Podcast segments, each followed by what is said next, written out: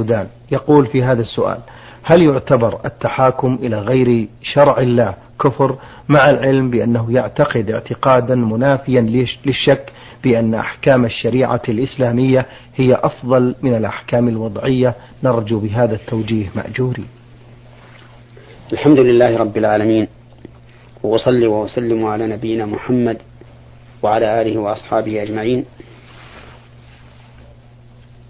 الجواب على هذا السؤال يتبين بالآتي أولا. أن الله سبحانه وتعالى إنما خلق الخلق لعبادته. خلق الجن والإنس ليعبدوه كما قال الله تعالى وما خلقت الجن والإنس إلا ليعبدون. وعبادة الله سبحانه وتعالى هي التذلل له حبا وتعظيما بإقامة شرائعه القلبية واللفظية والعملية. ثانيا يقول الله عز وجل وما اختلفتم فيه من شيء فحكمه إلى الله. فلا حاكم بين العباد إلا الله سبحانه وتعالى. ولا يحل لأحد أن يصرف هذه القضية عما وجهنا الله إليها عما وجهنا الله فيه نحوها. وما اختلفوا فيه من شيء فحكمه إلى الله لا إلى غيره. ثالثا يقول الله عز وجل يا أيها الذين آمنوا أطيعوا الله وأطيعوا الرسول وأولي الأمر منكم فإن تنازعتم في شيء فردوه إلى الله والرسول إن كنتم تؤمنون بالله واليوم الآخر ذلك خير وأحسن تأويلا فتأمل هذه الآية الكريمة. تجد أن طاعة ولاة الأمور تابع لطاعة الله ورسوله ليس مستقلا. ولهذا قال يا أيها الذين آمنوا أطيعوا الله ولهذا قال يا أيها الذين آمنوا أطيعوا الله وأطيعوا الرسول وأولي الأمر منكم. ولم يقل وأطيعوا أولي الأمر. وهذا يدل دلالة ظاهرة على أن طاعة ولاة الأمور تابع لطاعة الله. ولا يمكن أن يكون مستقلا.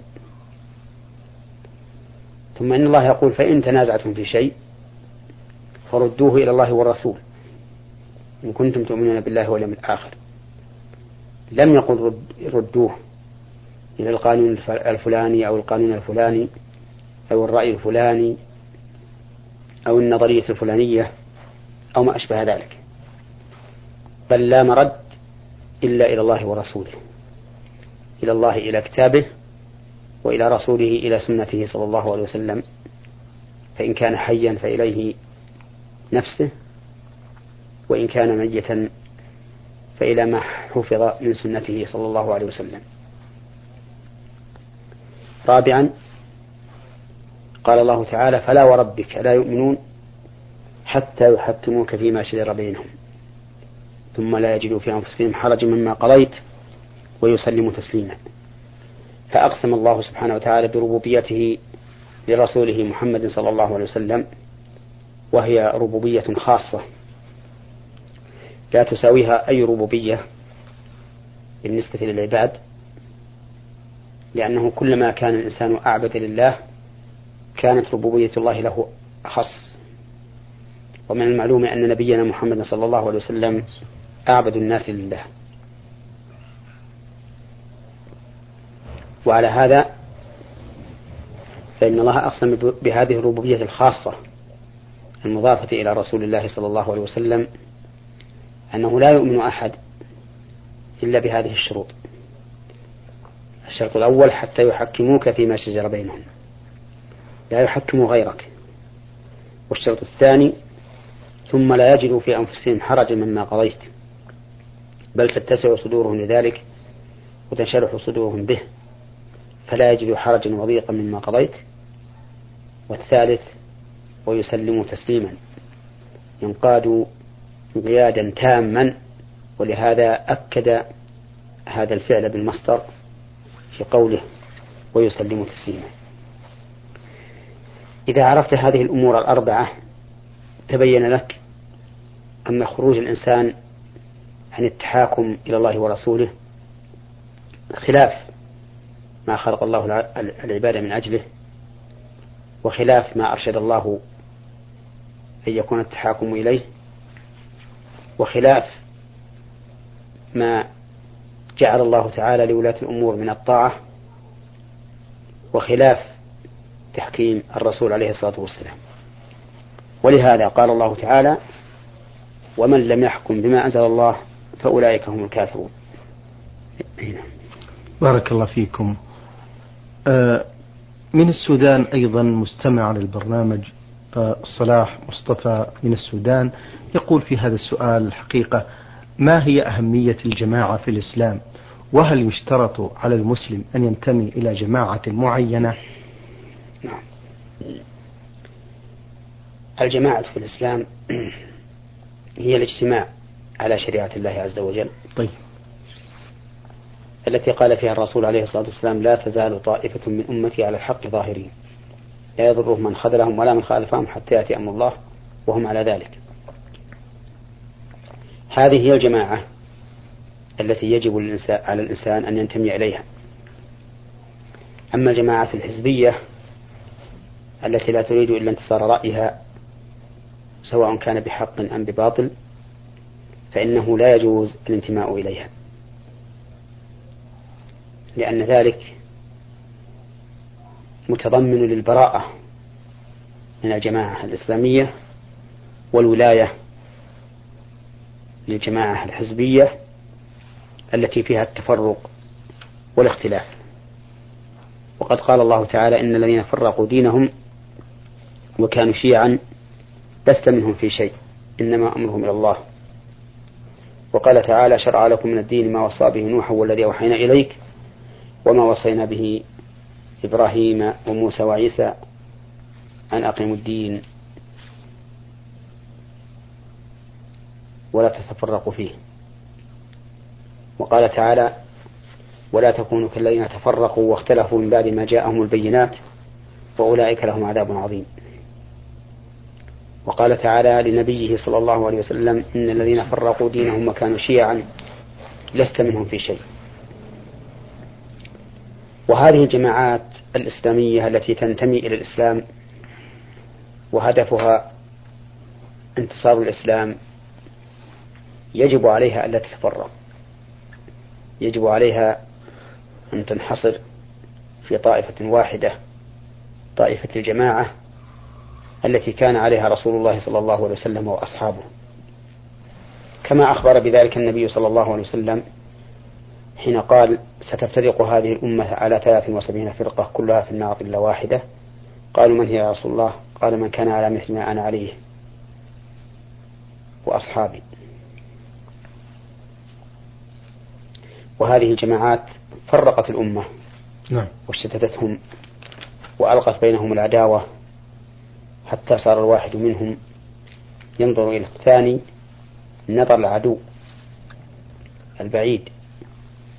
مع أن الكل مع أن الكل منهم مسلم ينتمي إلى الإسلام ويريد أن ينتصر الإسلام به ولكن أن وقد تفرقوا هذا التفرق وتمزقوا هذا التمزق. فالذي وجه إخواني إليه من هذا المنبر منبر نور على الدرب من إذاعة المملكة العربية السعودية أن يجتمعوا على الحق. وأن ينظروا أوجه الاختلاف بينهم فيزيلوها بالرجوع إلى كتاب الله وسنة رسوله صلى الله عليه وسلم. والحقيقة أن هذا التفرق راح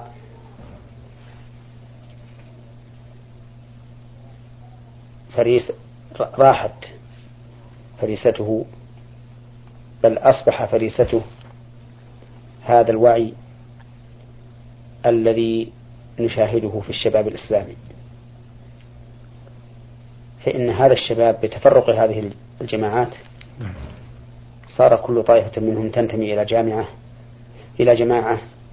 صار كل واحد منهم كل واحد منهم ينتمي إلى جماعة من هذه الجماعات وتفرقوا وصار بعضهم يسب بعضا ويطعن في بعض. وهذه ضربة قاسية. قاسمة للظهر لهذه الصحوة التي بدأت ولله الحمد تظهر آثارها في شباب المسلمين. المهم أنني أنا أنصح بعدم التفرق ولو في ضمن هذه الجماعات وأرى أن تكون الأمة الإسلامية أمة واحدة لا تختلف ولا تتسمى كل واحدة منها باسم ترى أنها ند للجماعة الأخرى. هنا. نعم. بارك الله فيكم. هذا المستمع أخوكم في الله محمد أبو زهرة مصري يعمل في بيشة. يقول في هذا السؤال آه، نرى بعض الإخوان أثناء السنة يغيرون من أماكنهم. ما الحكمة في هذا؟ نرجو بهذا إفادة. الحكمة من تغيير المكان عند الراتبة هو أن الرسول عليه الصلاة والسلام أمر أن لا توصل صلاة بصلاة حتى يخرج الإنسان أو يتكلم. فترى كثيرا من الناس لا يتسنى له أن يخرج لأن الصفوف خلفه متراصة وليس في قبلي المسجد باب يخرج منه. فيضطر إلى أن يصلي الراتبة في مكانه الذي صلى فيه الفريضة فيرى أن ينتقل منه إلى المكان الذي بجنبه ليحقق بذلك الفرق أو التفريق بين الفرض وسنته نعم. ولهذا قال الفقهاء رحمهم الله يسن التفريق بين الفرض وسنته بكلام أو انتقال من موضعه. ولكن هذا ليس على سبيل الوجوب. نعم. إن تيسر وإلا فلا حرج أن يصلي في مكانه الذي صلى فيه الفريضة. طيب. وأفضل من ذلك وأولى أن يصلي النافلة في بيته. لقول النبي صلى الله عليه وسلم أفضل صلاة المرء في بيته إلا المكتوبة. ولأنه صلى الله عليه وسلم كان يصلي الراتبة وقيام الليل يصليها في بيته صلوات الله وسلامه عليه. فدلت سنته القولية والفعلية على أن فعل النوافل في البيت أفضل من فعلها في المسجد. هنا. قول بعض العامة شيخ محمد أن التغيير هذا من محل إلى محل أثناء السنة أنه يشهد له موضعه يوم القيامة. صحة هذا. هذا لا أعلم له أصلا. بخصوصه. طيب. ولكن هناك آية في القرآن تدل على أن الأرض تحدث أخبارها. الله أكبر. أي بما عمل عليها من خير وشر. طيب. نعم. المستمع أيضا محمد أبو زهرة مصري يقول آه، في هذا الحديث عن معقل بن يسار رضي الله عنه أن رسول الله صلى الله عليه وسلم آه، قال قلب القرآن ياسين لا يقرأها رجل يريد الله والدار الآخرة إلا غفر الله له. اقرأوها على موتاكم. صحة هذا الحديث فضيلة الشيخ. نعم هذا الحديث ضعيف. نعم. لا يصح عن النبي صلى الله عليه وسلم. وسورة ياسين استحب بعض العلماء قراءتها على المحتضر. بحديث آخر ورد في ذلك وفيه أيضا نظر وهو قول الرسول عليه الصلاة والسلام اقرأوا على موتاكم ياسين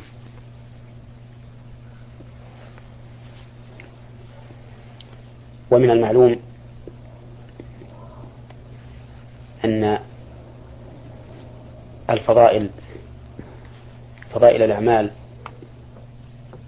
سواء كانت من سواء كانت من القرآن أو من غيره لا يمكن أن يثبت بها حكم شرعي لأن نعم لا لا يمكن أن يثبت بها حكم شرعي إلا بدليل صحيح نعم.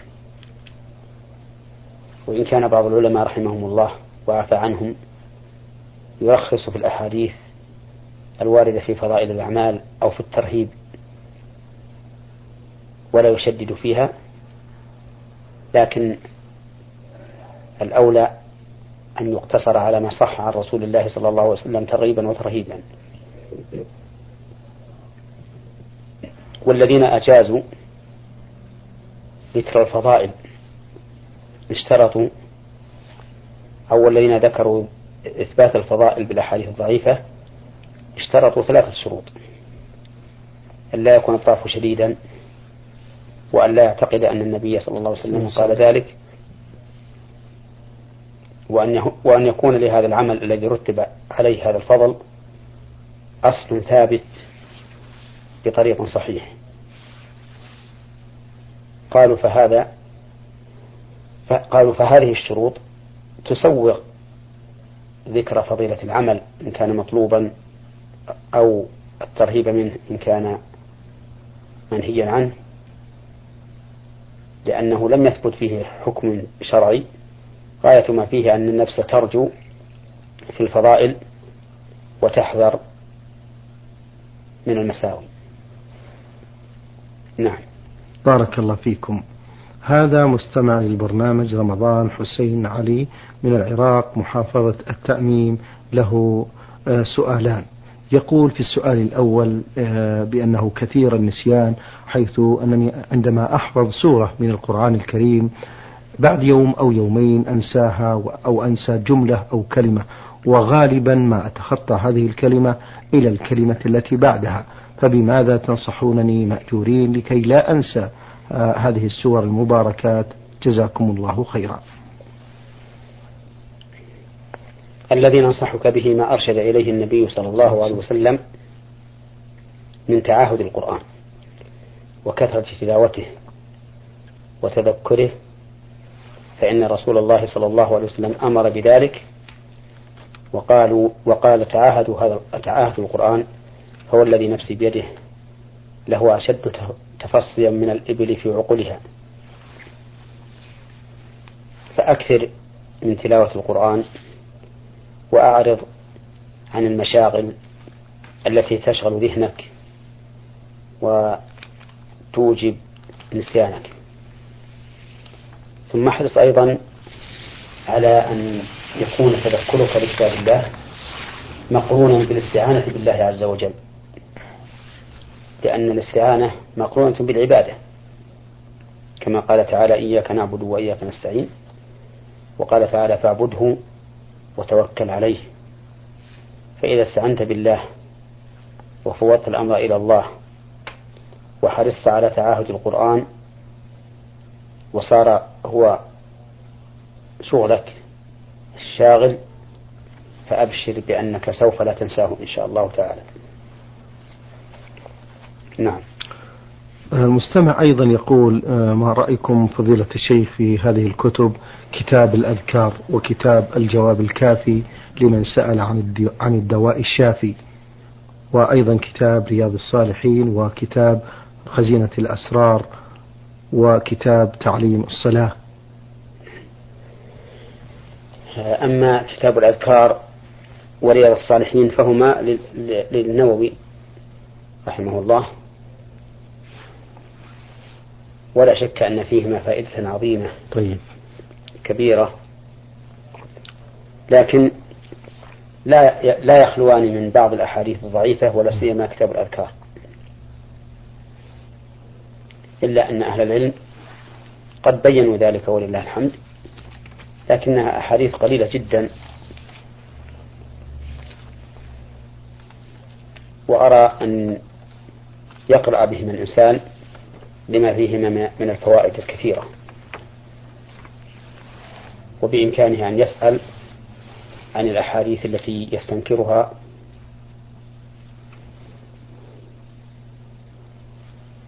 يسأل يسأل عنها أهل العلم بالحديث. وأما الجواب الكافي لمن سأل عن الدواء الشافي فهو لابن القيم أحد تلاميذ شيخ الإسلام ابن تيمية رحمه الله. وهو كتاب جيد فيه مواعظ عظيمة.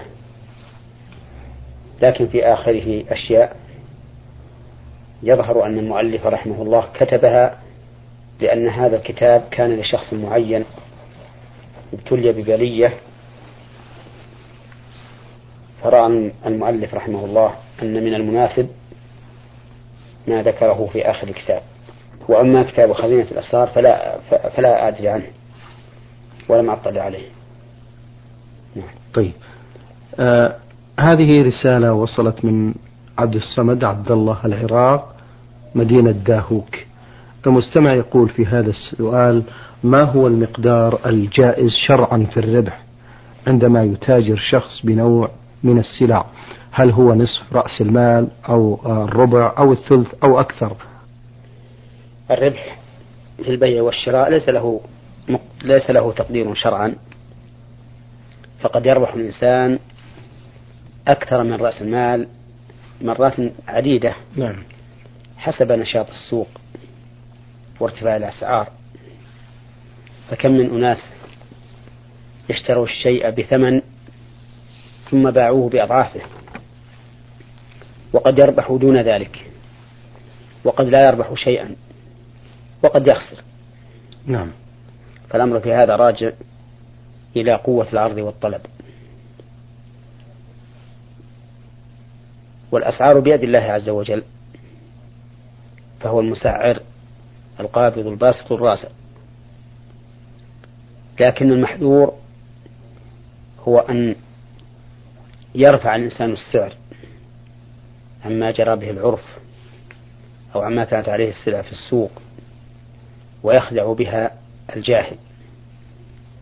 كما لو كان الناس يبيعون هذه السلعة بعشرة فباعها هو بخمسة عشر أو أكثر على إنسان جاهل فإن هذا لا يجوز. لما فيه من الخديعة والغش. وقد قال النبي عليه الصلاة والسلام من غش فليس منا. وإذا كان الإنسان لا يرضى أن أحدا يعامله بهذه المعاملة فكيف يرضى أن يعامل غيره بها أما لو كان السوق قد ارتفع مثل أن يشتري هذه السلعة بعشرة ثم تزداد السلع حتى تصل إلى ثلاثين أو أربعين فلا حرج أن يبيع بهذا السعر لأنه سعر الناس وأما الحديث الذي أشار إليه نعم. السائل حديث عروة بن جعد البارقي رضي الله عنه فقد أعطاه النبي صلى الله عليه وسلم دينارا يشتري به أضحية. نعم.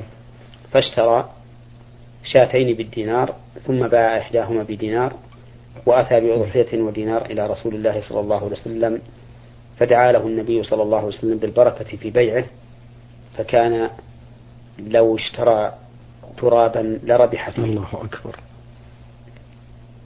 وهذا لا يدل على ما ذكره السائل لأنه من الجائز أن يكون الذي باع الشاتين بدينار واحد. قد عرف أن أن هذا لرسول الله صلى الله عليه وسلم فنزل من السعر. وقد يكون عجلا يريد أن يذهب إلى أهله فباعهما برخص وقد يكون السعر زاد في هذه الساعة التي وقع فيها البيع الذي التي وقع فيها الشراء ثم البيع بعد ذلك. على كل حال فيه احتمالات. نعم. ولكن القاعدة الأصيلة أنه لا يجوز للإنسان أن يغلب غيره غلبة لا يقتضيها ارتفاع السعر. هذا هو الضابط. بارك الله فيكم. آه شكر الله لكم شيخ محمد وعظم الله مثوبتكم على ما بينتم لنا وللإخوة المستمعين الكرام. آه إخوة